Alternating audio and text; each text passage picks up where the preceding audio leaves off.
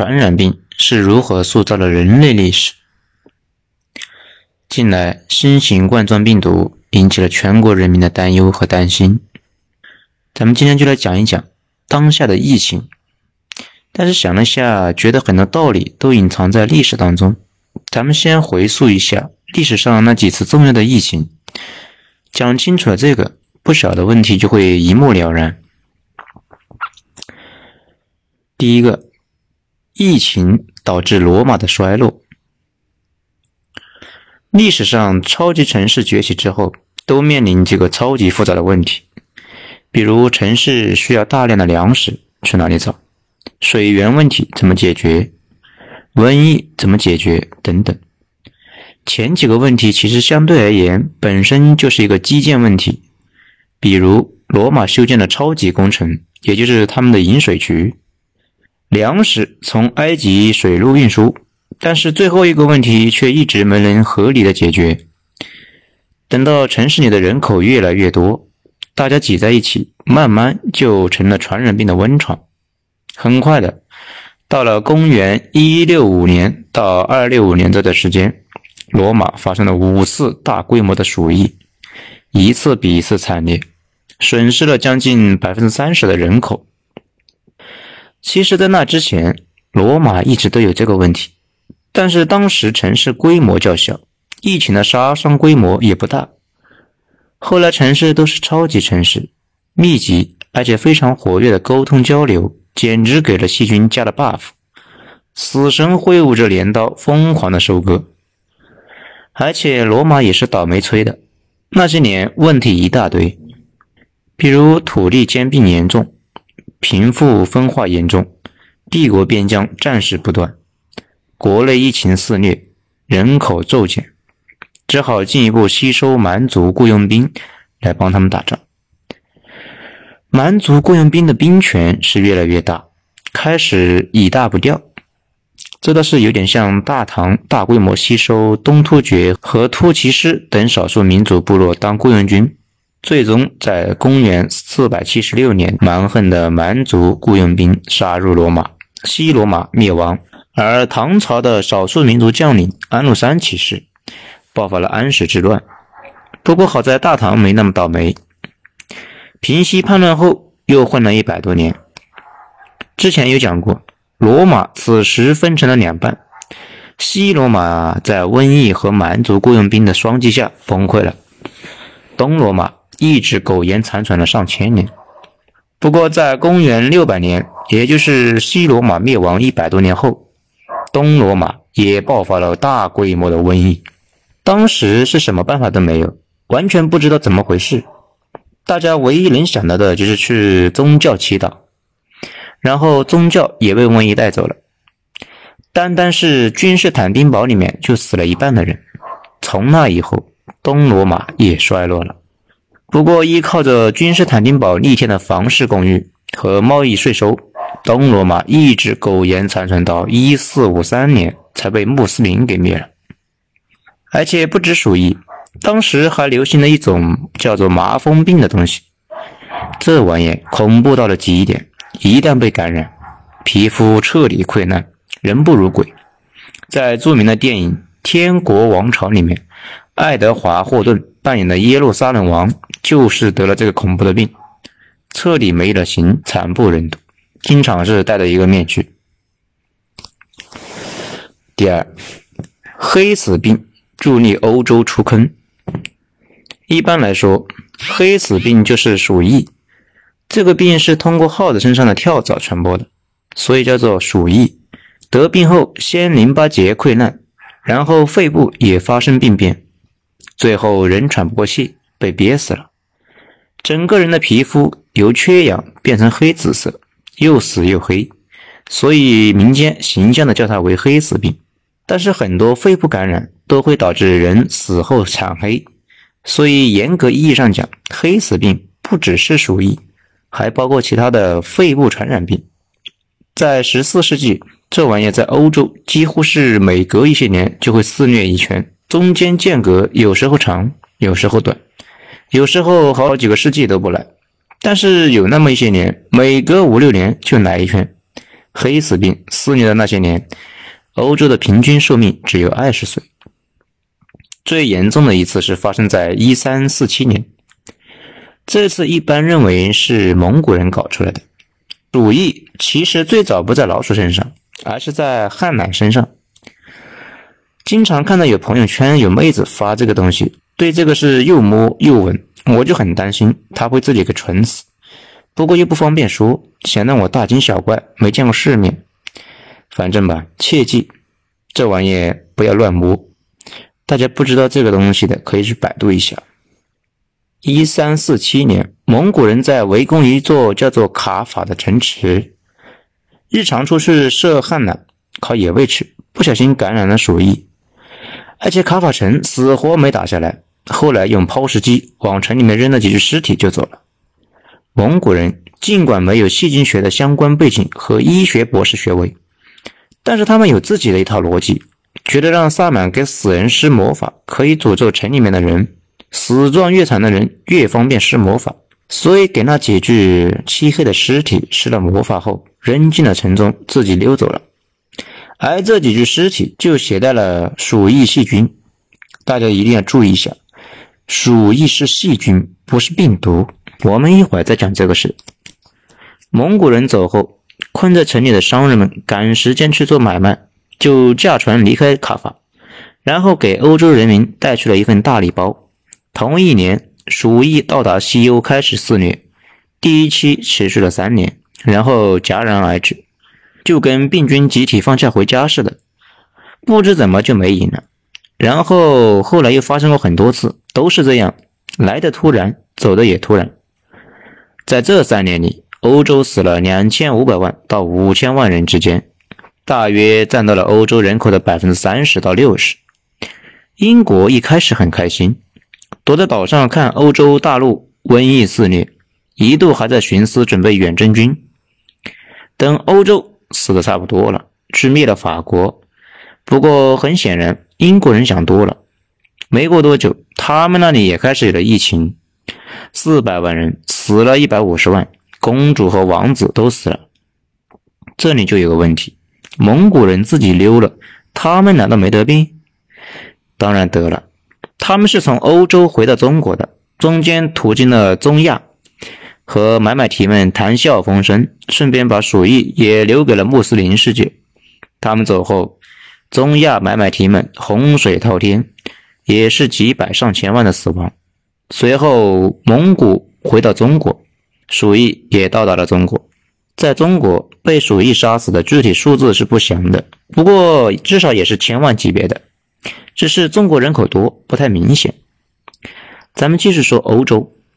欧洲在上次鼠疫戛然而止后，今后就跟赶集似的，每隔六到十二年再来一次，一直持续了一百五十年。每次来了带走百分之三十人左右。不过黑死病对西方有个意外的收获，西方死人太多，欧洲开始思考用技术来代替功能。有点像油价低的那些年开采页岩气就不划算，但是油价高了就划算。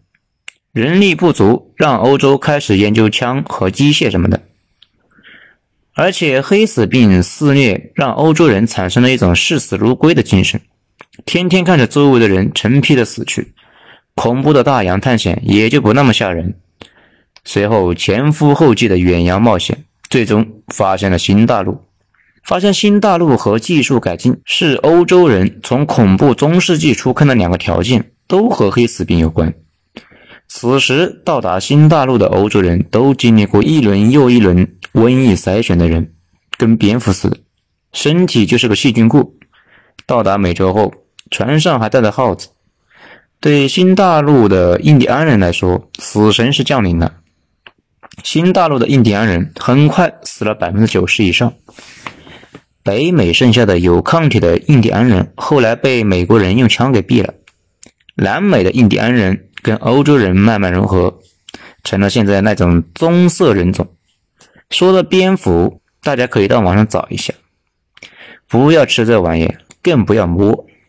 蝙蝠身上是携带超过一百多种病毒，是一个真正的高致病性的病毒蓄水池。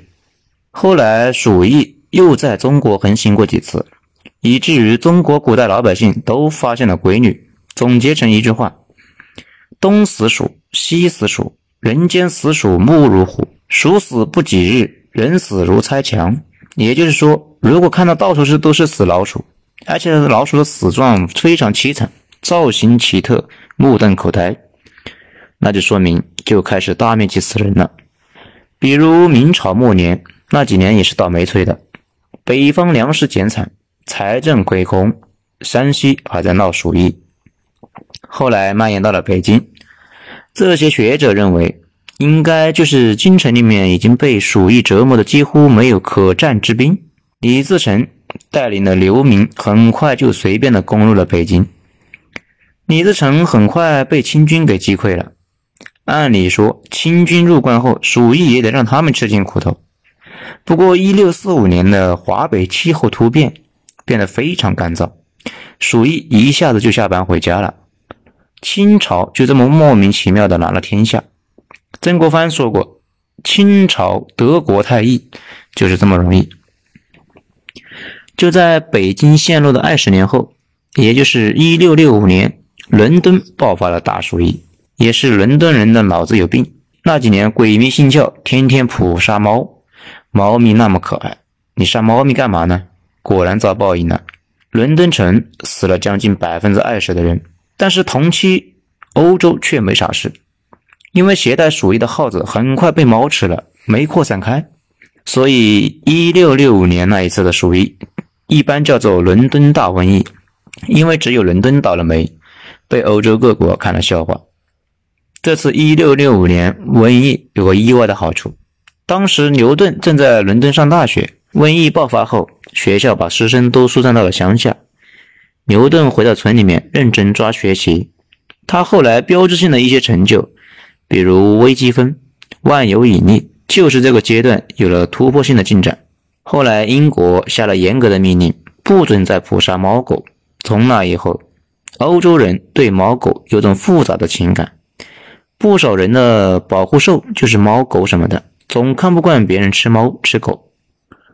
而且这次大瘟疫也改变了西方人很多习惯，比如英国当时跟印度人一样，吃喝拉撒都在泰晤士河里。这次瘟疫后开始搞独立的供水系统，并且后来又在水里面充氯气杀菌。可以这么说，传染病改变了人类社会结构。鼠疫最后一次肆虐是在中国东北，当时全世界的女人们都爱上了穿貂，貂皮贸易是欧亚大陆上最暴利的贸易。东北人非常积极的去抓貂卖，抓来抓去，貂没了，就开始抓汉赧冒充貂。终于有一天，碰上了一只变异的剧毒细菌，从汉赧身上转移到了人身上，也就是我们熟知的东北大鼠疫。按理说，这次鼠疫又要死个几百上千万人。不过这次碰上了一个大牛逼，也就是我们熟知的无双国士伍连德。他在东北研究清楚了鼠疫，并且开始强制搞大家熟知的隔离，也就是像现在这样，不准出村，尽量在家里待着，不给国家添乱，并且顶着巨大的压力，坚决不准老百姓下葬死人，全部集中起来烧掉。而且让大家戴口罩，阻断交通，防止疾病蔓延。那时候就有了疑似病院，把疑似感染的病人也隔离起来。从那个时候起，科学的防治传染病已经有了特定的套路，后来只是逐步精细化。当时一顿操作，尽管不知道病因是啥，但是还是控制住了病情。四个月后，东北鼠疫彻底消灭了。在伍连德的不懈努力下，东北大鼠疫只死了六万人，仅仅是同时期印度那边一周的死亡人数。在那个时代，这就是逆天的成就。到了一九四四年，终于发现了链霉素，人类对鼠疫也有了决定性的胜利。但是有了抗生素，不代表就不得病。事实上，抗生素刚出那会儿非常非常贵，所以抵抗传染病的关键是防，不是治。毕竟，如果几千万人一起得了病，现在的医疗水平都顶不住，更别说那个时候。这个背景下，从民国开始，国家层面就不断向民间推广一些基本的防御做法，比如蒋介石和宋美龄一直在搞的那个新生活运动，比较核心的做法就是保持卫生，并且多喝热水。但是民国的影响力一直维持在城里面，村里面向来都是天高皇帝远，力量无法出击。新中国建国后，政府开始大规模发动基层。养成关注个人卫生和喝热水的习惯，也就是从那个时期开始，中国人养成了全世界仅此一份的多喝热水这个习惯。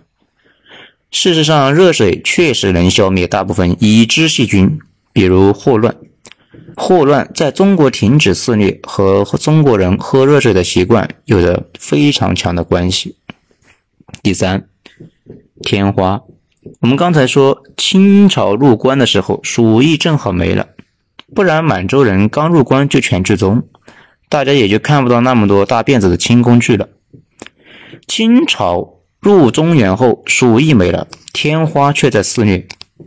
据说顺治帝就是得了天花死的，也有说是他的爱奶死后痛苦至极，最后遁入了空门。不过天花非常肆虐是真的，康熙就得了天花。后来自己好了，满脸麻子。满洲权贵们一再商量，为了避免再过几天再来一次国葬，就把他给推上去了。而且那个时候，蒙古亲王们定期要来北京给朴把子亲弟拜码头，来一次死一堆。后来死活都不敢来，于是就改去汉蒙边境的承德避暑山庄定期搞联欢。康熙由于自带天花光环，上台后让大力研究天花。清朝皇室御医一顿翻古书，很快就有了突破性的进展。《本草纲目》里面说过，是吃四十九个白色的牛虱子有助于身心健康。唐朝大咖孙思邈也发现，把天花病人的疮里面的弄点东西出来，涂到别人的皮肤上，能防治天花。大家看出来了吧？这就是最原始版的接种牛痘的变种，比英国早了那么几百年。并且在这个基础上搞出了好几种办法。不过清朝皇帝的脑子被驴踢过，从这件事情上就能看出来，清宫发现了这么大的秘密，竟然自己在那里玩，并没有推广。只有清宫里从此再没有天花，也不知道是咋想的。当时天花在西方肆虐一次就会死上千万人，如果中国的接种疫苗小技巧传入欧洲，不知道是不是会对历史产生什么影响。欧洲后来是英国人发现奶牛女工不得天花后，找了一个穷人的娃测试了一下，发现接种牛痘有助于身心健康，人类也就开始了大规模的种牛痘，天花的末日很快就来了。此外，大家注意一件事情：天花是病毒，鼠疫是细菌，抗生素也就是我们经常说的各种霉素，都是针对细菌的。比如什么感染、伤口化脓、鼠疫，这玩意儿有特效，但是抗生素对病毒类的东西一点卵用都没有。比如天花，抗生素对天花基本是无效，只能通过接种牛痘来防御。有了牛痘后，天花应该是人类历史上预防的最好的病。从十九世纪中叶开始，欧洲已经开始强制接种天花疫苗，全世界各国跟进。只有美国人比较倔，而且神棍遍地，不少人声称生死都是神决定的，怎么能随便往体内注射牛身上的东西呢？坚决不接种疫苗。再说了，民主自由的国家怎么能强迫老百姓做自己不愿意做的事情呢？这是侵犯公民的自由权。美国政府因为这事讨论了将近一百年，绝大部分国家都已经接种牛痘了，美国还没有。直到一九四七年，那年美国真的出现了一个天花病人，政府急眼了，也不管什么民主自由，派军队进城，把所有的不服者全部摁在地上接种了疫苗。至此，美国也搞定了牛痘接种。到了一九七九年，天花病毒找不到宿主，世界卫生组织宣布人类已经消灭天花。大家从这件事情上也能看出来，在传染病防治这个问题上。并不是一个简单的个人选择，更是一种社会性的行为，需要每个人的参与进来。根本不能跟你讲什么自由选择，完全就是按照暂时体制来玩。一般说天花已经被消灭，不过问题并没有这么简单。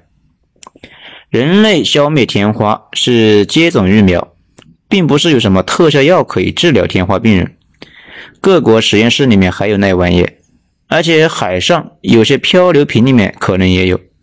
如果哪天有人疫苗失效，或者是没打疫苗，不小心又感染了天花，基本没啥手段给他治，只能靠他自己的免疫系统去死扛。天花的死亡率还是挺高的，大概在百分之三十左右。事实上，人类对现在的病毒非常无力，比如大家熟知的狂犬病毒，也没啥好办法，只能预防，没法治。绝大部分病毒性的疾病都得靠你自己的免疫系统，医生只能给你控制下症状什么的，比如发高烧就给你降温，呼吸困难就上呼吸机，如果有其他器官有问题，你就服用对应的药物。过几天，身体里的免疫系统就开始识别病毒，并且产生抗体。不知道大家有没有看过2018年有一篇特别火的文章，叫做《流感下的北京中年》。当时很多人就纳闷，一个小感冒怎么就能那么厉害？其实那玩意就是甲型流感病毒，根本没有药到病除的治疗手段。尤其是老年人的免疫系统比较弱，非常危险。这两天，美国也在闹流感，感染了一千三百万人，已经死了六千六百多人，而且没有特效药，所以得了流感的人都在那里挺着，等着自己的免疫系统发力。中国也差不多，官方数据是每年八点八万，百分之八十是老人。大家一定要知道一个常识：病毒性疾病大部分无药可治。全靠你自己的免疫系统，平时多锻炼，多补充微量元素和维生素，增强免疫力。当然了，这几天也就别锻炼了。从不锻炼的人突然去练免疫力，会突然下降。很多人去趟健身房回来就感冒，就是这个原因。长期练才有效果。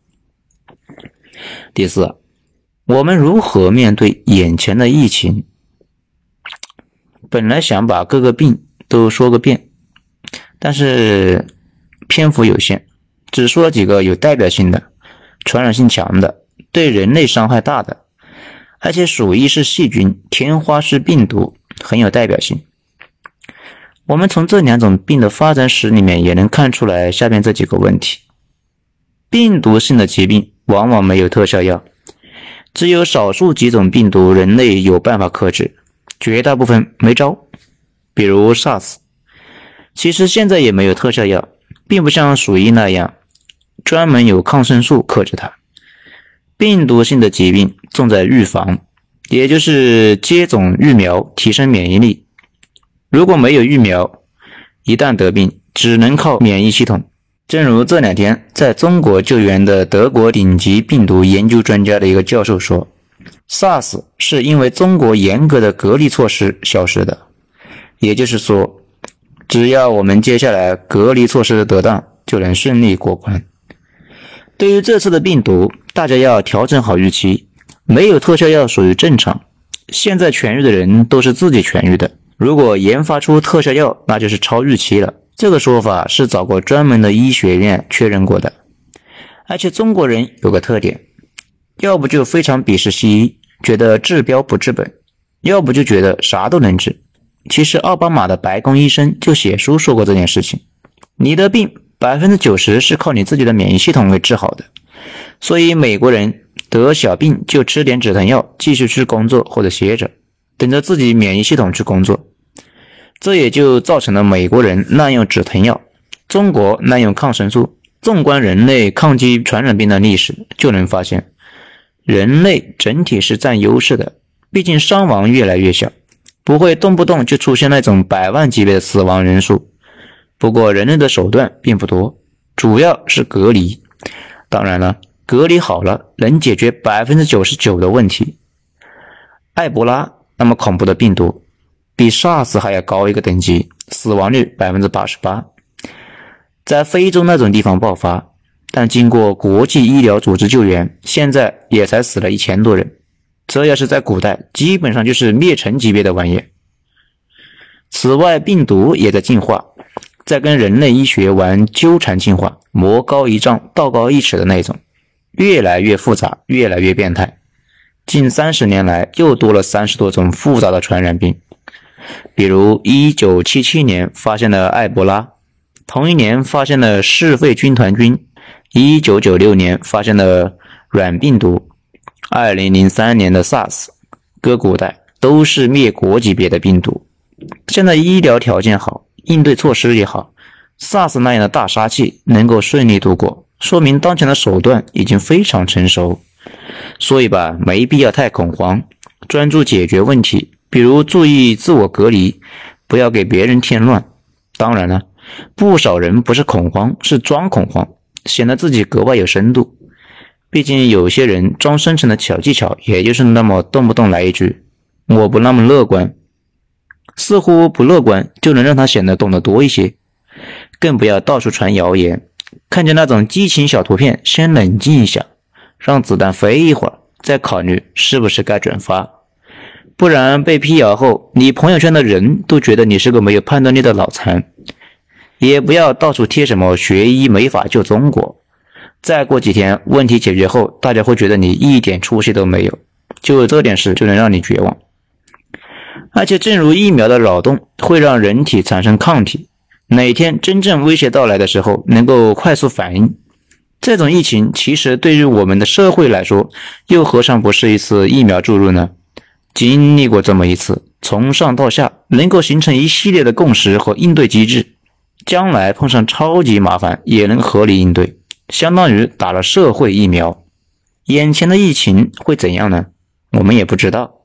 不过，我刚刚提到的那个德国大专家说过，估计在六到十二个月以内，接触过这个病毒的人都会产生抗体，这个病毒也就自行消灭。反正所有的问题都会扛过去，唯一的差别就是以什么态度去解决。